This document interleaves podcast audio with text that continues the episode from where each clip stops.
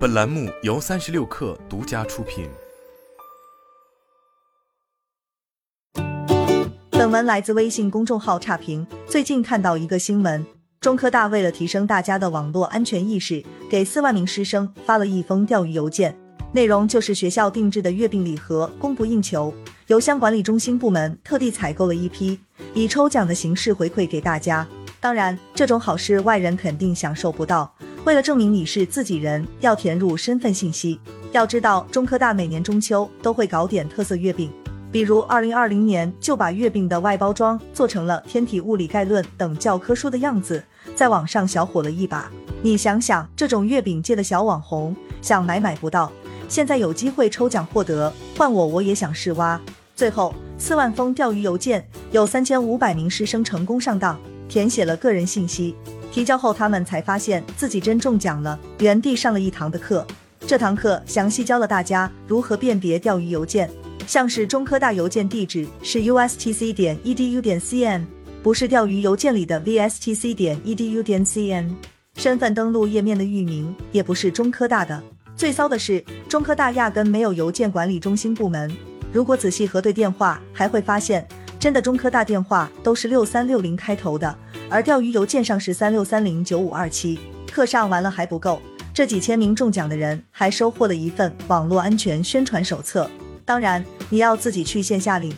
别的先不说，世超倒挺想看到三千多人去领手册时面面相觑的样子。好巧，你也被钓了。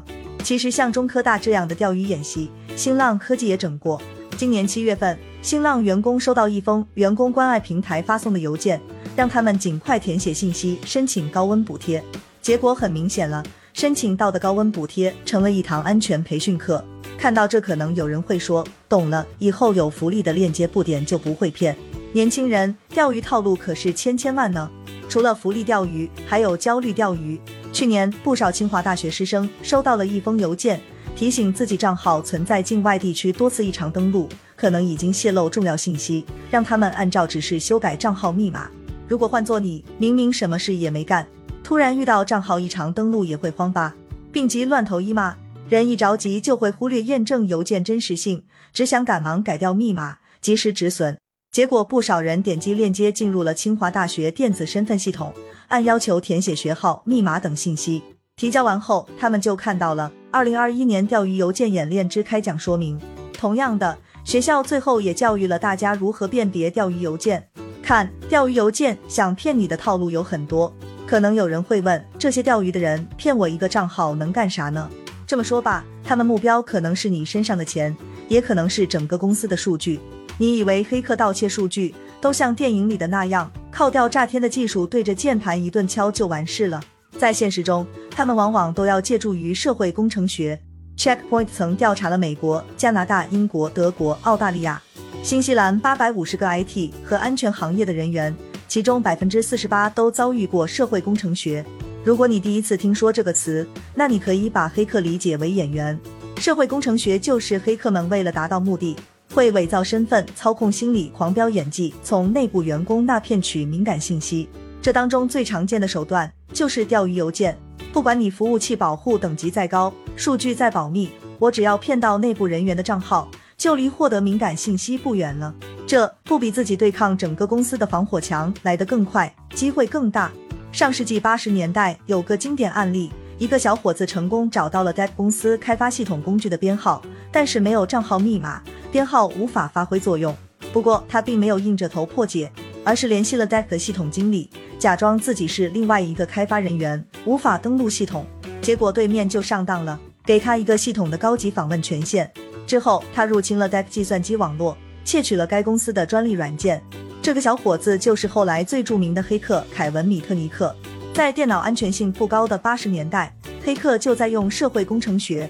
如今四十年过去了，黑客依然爱用。两年前，世超和差评君参加了一个网络攻防大赛。有防守队，有黑客队，我和差评君属于 NPC。你们猜黑客那一队开工后第一件事是干啥？他们加上了我的好友，说给你分享一个很好用的杀毒脚本。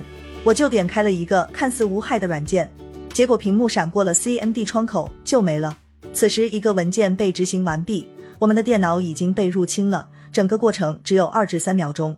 M 尽管看起来不那么高大上，但不得不说，社会工程学就是黑客最直接也最有效的攻击手段。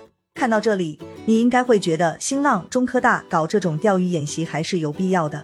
让大家见识下黑客们最常用的手段，提升一下网络安全防护意识。而且这演习还有个好处，平时让大家学反钓鱼、反诈骗时，总有人说骗子不会来找我，我不会被骗的，但不少都被打脸了。通过这种演习，给他们来一个当头棒喝，在上当的时候教育他们，效果可比纸上谈兵要好上一百倍吧。